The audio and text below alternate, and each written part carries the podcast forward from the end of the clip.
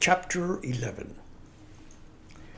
I had no idea how much meaning in life I had chosen by choosing seminary life.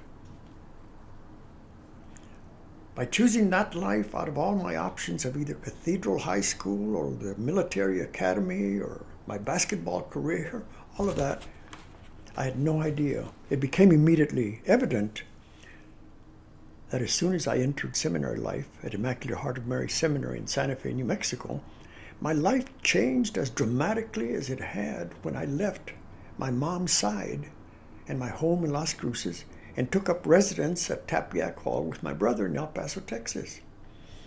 It took many years later to arrive upon the realization of how I was literally leaping from one level of life to an entirely superior one, going from one transforming moment to another one. The new level carried me through twelve years of semi-monastic living. And though throughout those twelve years, I was only under the aegis of the seminary routine for nine months out of the twelve-year, twelve-month period, I was expected to live monastically for twelve months out of the year, meaning that the three months vacation, which we spent at home out of seminary, were to be lived on honoring our vocation to the priesthood. And that was to be living monastically. The way they put it was to be in the world, but not of the world. And basically, monastic living entails focusing ninety-nine percent of one's time and energy on cultivating one's spiritual life. But the thing is, monastic life also offers the tools for cultivating monastic life or spiritual life. The emphasis is not on what one is giving up, but the emphasis is definitely on what one is gaining by gaining the spiritual life. On the surface, it may appear that the world of sports, both amateur and professional, is not of pop culture in our nation, but I, I, I believe that professional sports as well as amateur sports is very much of our general culture, as it is with many societies of many nations, because the society means to transmit the interest in sports and the whole culture of sports onto the next generation. Accordingly, the world of sports was not restricted to one of to one pursuing a vocation, a calling to the priesthood. In very strict monastic life, sports world as well as the current events of, of the world, of the nation, are not are, are part of what one gives up. Like, for instance, the Trappist Monastery. They live as hermits, although they live in a community, because they don't speak to one another. They give up speaking. The same with the Discalced Carmelite nuns. Discalced means barefooted. They too give up speaking to each other. They live in community, but they live like hermits. By way of background, let me point out that seminary life in the Catholic Church, which I participated in from nineteen forty-eight to sixty-one, took place in either a minor seminary or a major seminary. And the minor seminary was then four years of high school courses conducted according to standards which are enacted by the uh, the state for all high schools. And the seminary, like other private high, private high schools, can add religious courses to the ones that are dictated by the state as necessary for a valid high school diploma. The major seminary, which I went to, also had two years of college. I only attended one year at that minor seminary because my diocese saw to it that I got transferred in my sophomore year to a major seminary. And a major seminary includes four years of college and four years added of theological studies. Regional accrediting agencies, which accredit the state secular colleges and universities, are the ones which accredit seminary colleges. The Catholic Church accredits the theological curricula that each seminary, that each major seminary has. The four years of theology courses which I took in the grades, and the grades which I earned, allowed me to test out for a B A in sacred theology, called an S T B instead of B A, because it stands for a Bachelor in Sacred Theology. And I earned that in addition to the B A, which I had already earned in philosophy. And for the college grades that I was also earned, that I had also earned, and besides the S T B, awarded by Tulane University, I was also awarded a Master's in Religious Education. The level of reality which I had jumped into by selecting seminary life gave me not only a regular high school diploma from a highly disciplined seminary high school, it gave me a college education with a degree in a B A in philosophy, as I said, and from a seminary college which was accredited by, accredited by the Northwest Accrediting, Accrediting Agency. And to repeat the four years of theology courses earned for me an added B A, referred to as an S T B, in, and it's a B A, a Bachelor in Sacred Theology, and that came from Notre Dame. And the curriculum and my grades also earned me a Master's in Religious Education. It's a very specialized, particular branch of education. It's important to be aware that not all seminarians, not all, not everybody that starts studying for the priesthood goes to a minor seminary. In fact, very few go. It's a minority of us students that start in high, in high school, freshmen in high school. Most start at a major seminary, which starts with four years of college and four years of theology. More importantly, those twelve years in the seminary educational institutions inculcated in me what the psychologist Abraham Maslow came to call the realization of one's highest potential. The realization of one's highest potential, or the cultivation of self-actualization needs. Maslow developed a theory that included uh, needs at different levels, starting with survival needs, security needs, social needs, ego-esteem needs, and at the top of the pyramid was what he called self-actualization needs. In the secular world, the people that we uh, consider outstanding in law or medicine or uh, business, those are the people that have achieved self-actualization needs. They go over and beyond, and they become the captains of industry. It's men and women uh, who become outstanding because they challenge themselves much more, way more than the average man or woman. It was actually his theory of self-actualization which was underpinning all my education and training in seminary life.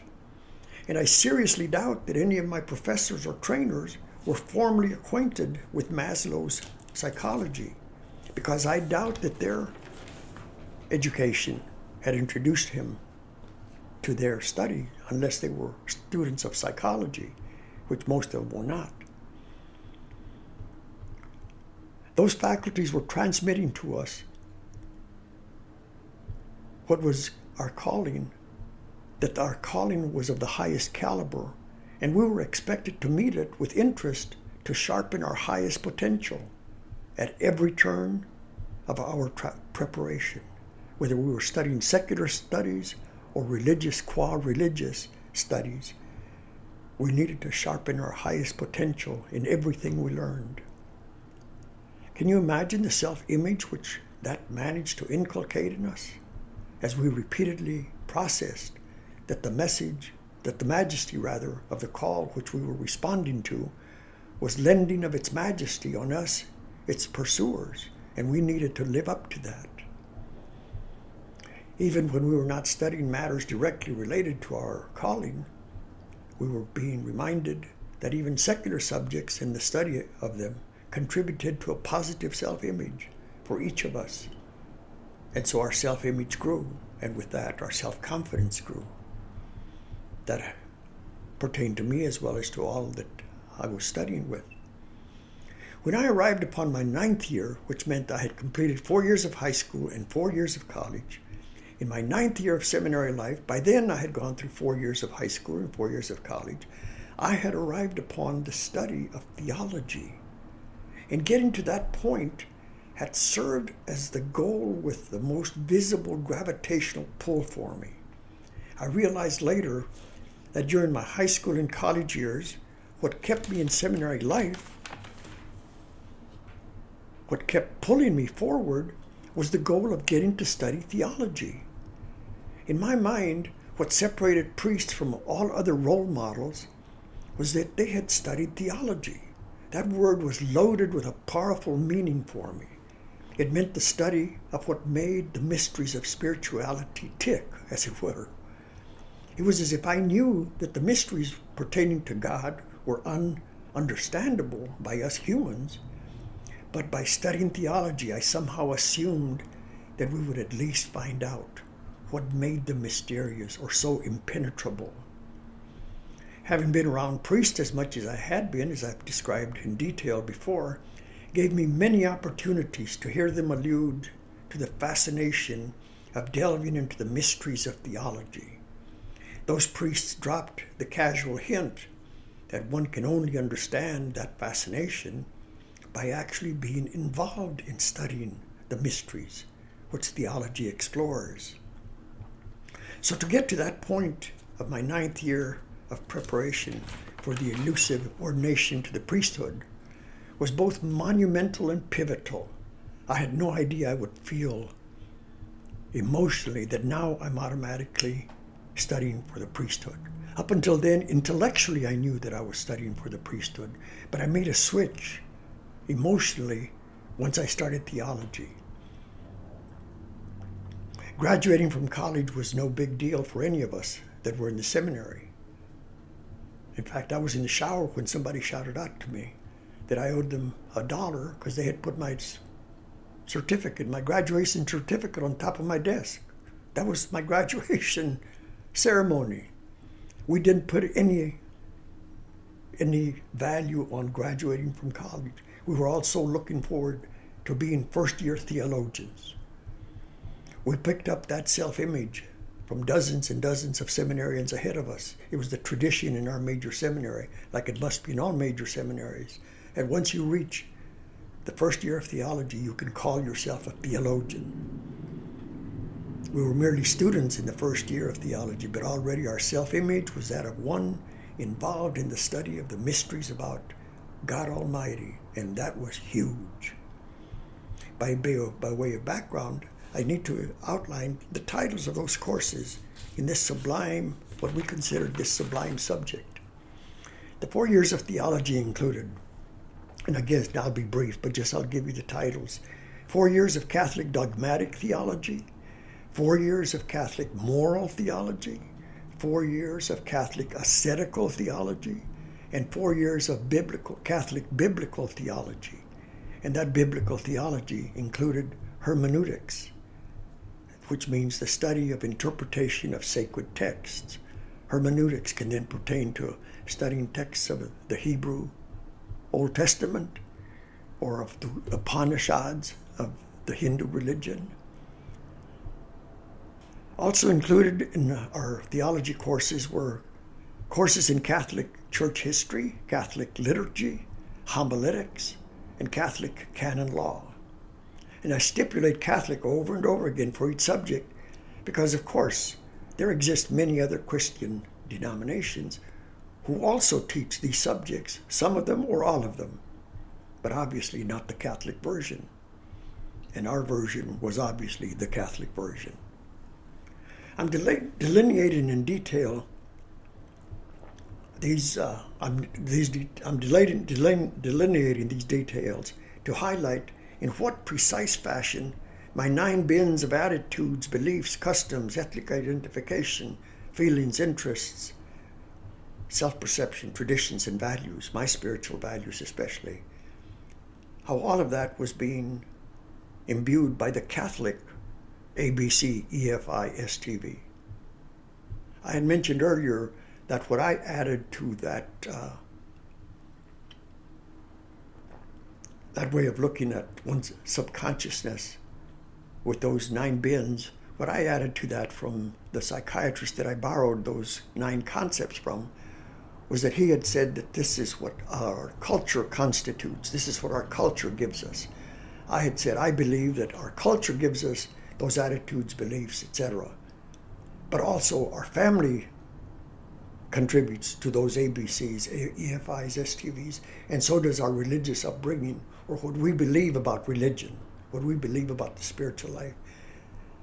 And so it's important to note that I realized uh, many years later that by the semin- seminary training that I uh, received in those twelve years, I was heavily imbued with what the Catholic Church believes about our attitudes and our beliefs and our customs and our ethnic identification, our feelings and our interests and our self-perception, uh, especially being self- the self-perception of being a son or a daughter of the Creator. Uh, I had already had an active A B C E F I S T V by the time that I arrived at this point of my preparation, but I want to put in relief form how that entire series of uh, values was positively enriched by my embarking in theology studies. I did not avert to that fact at the time in any conscious way, but my feelings of security, my feelings that I was on the path to ordination, had to have been because I felt that my subconsciousness was growing by leaps and bounds and going for a fullness and a fulfillment, but I had no idea where all that was coming from. I became more and more concerned or convinced that the life I was leading was the only one I could possibly belong to. My last four years were solidified into believing that I had chosen just the right thing. Those nine bins of A B C, E F I, S T V were present within me, and although I had no, no conscious awareness what I would do with the facts which I was learning about our material world, or about the truths which I was unmasking about the world of spirit, and mine in particular, those nine bins were swelling up with freshness and a fullness which I knew not how to describe. I just felt myself growing in leaps and bounds and expanding in many directions. Looking back, I can now see, but did not see then, that the storage process of in the memory banks of my mind had to have been involved in categorizing facts and truths into those nine bins. I have since come to learn that facts are about realities which have a beginning, a middle, and an end. They are about our material reality. Truths are about eternal verities and belong to the world of spirit.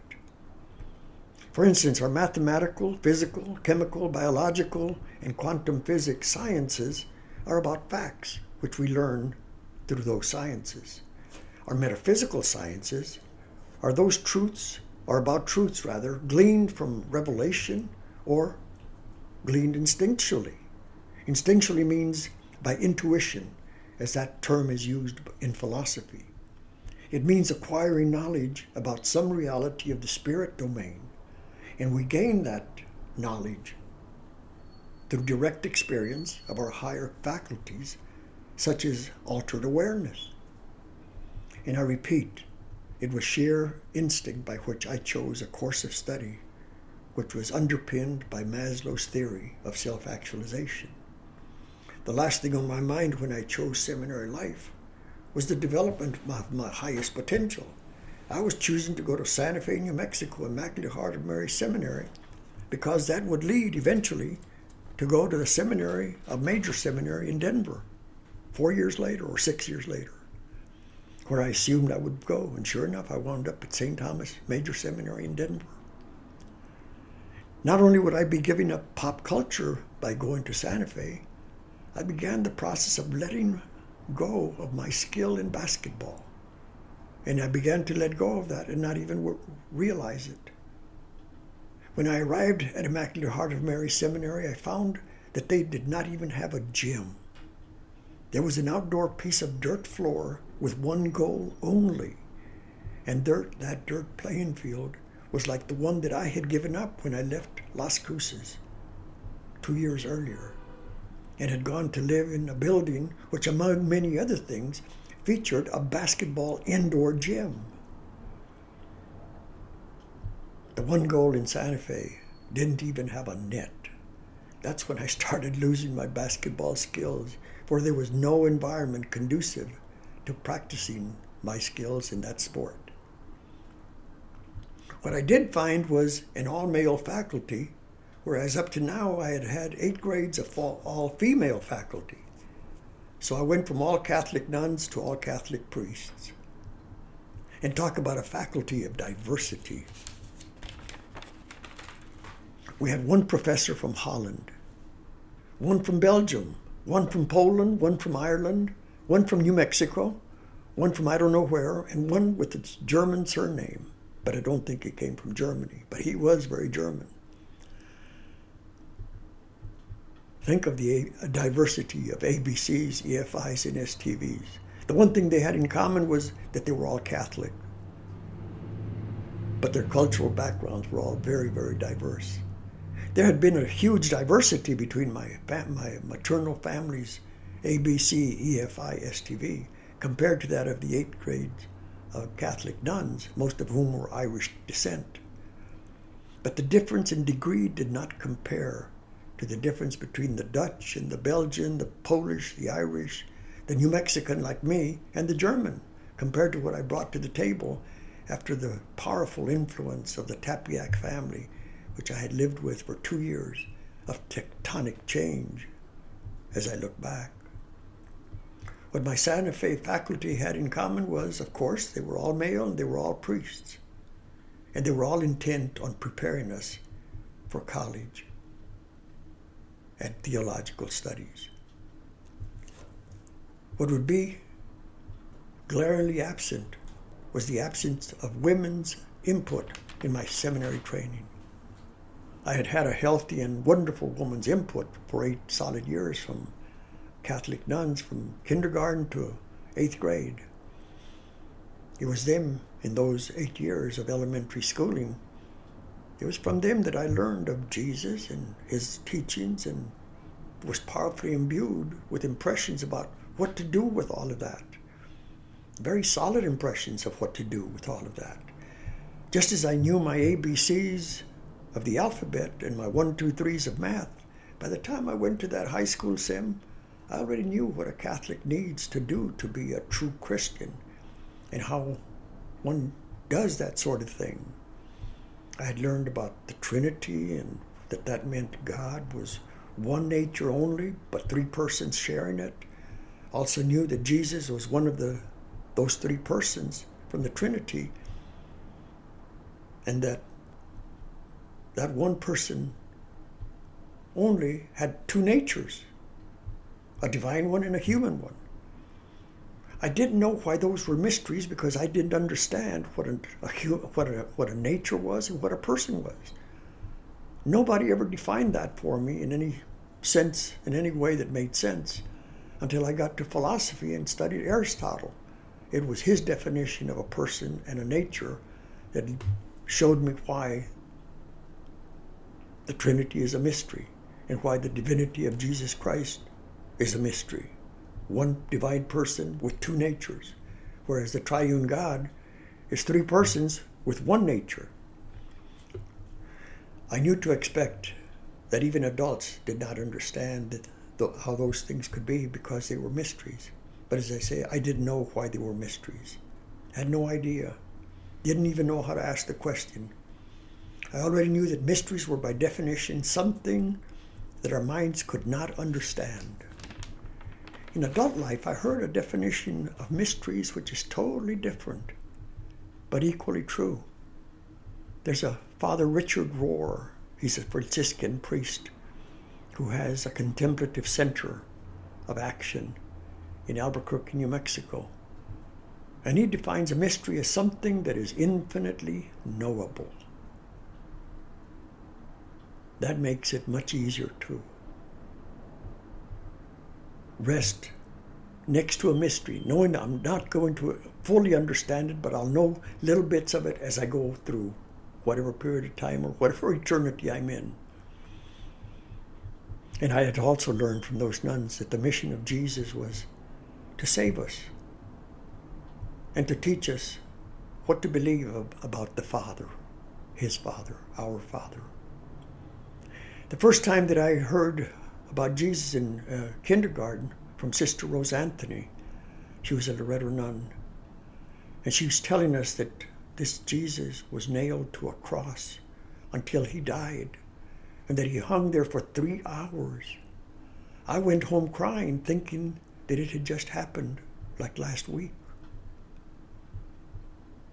I also learned that that same Jesus was that that was the same Jesus who had been born in a barn and whose birthday we celebrated on Christmas, and that we re- we received presents because it was his birthday.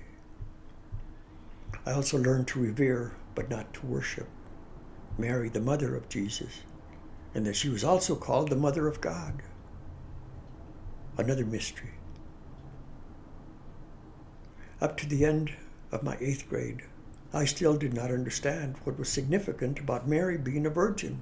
I thought virgin meant holy, and I thought many of the nuns that were t- our teachers were very holy.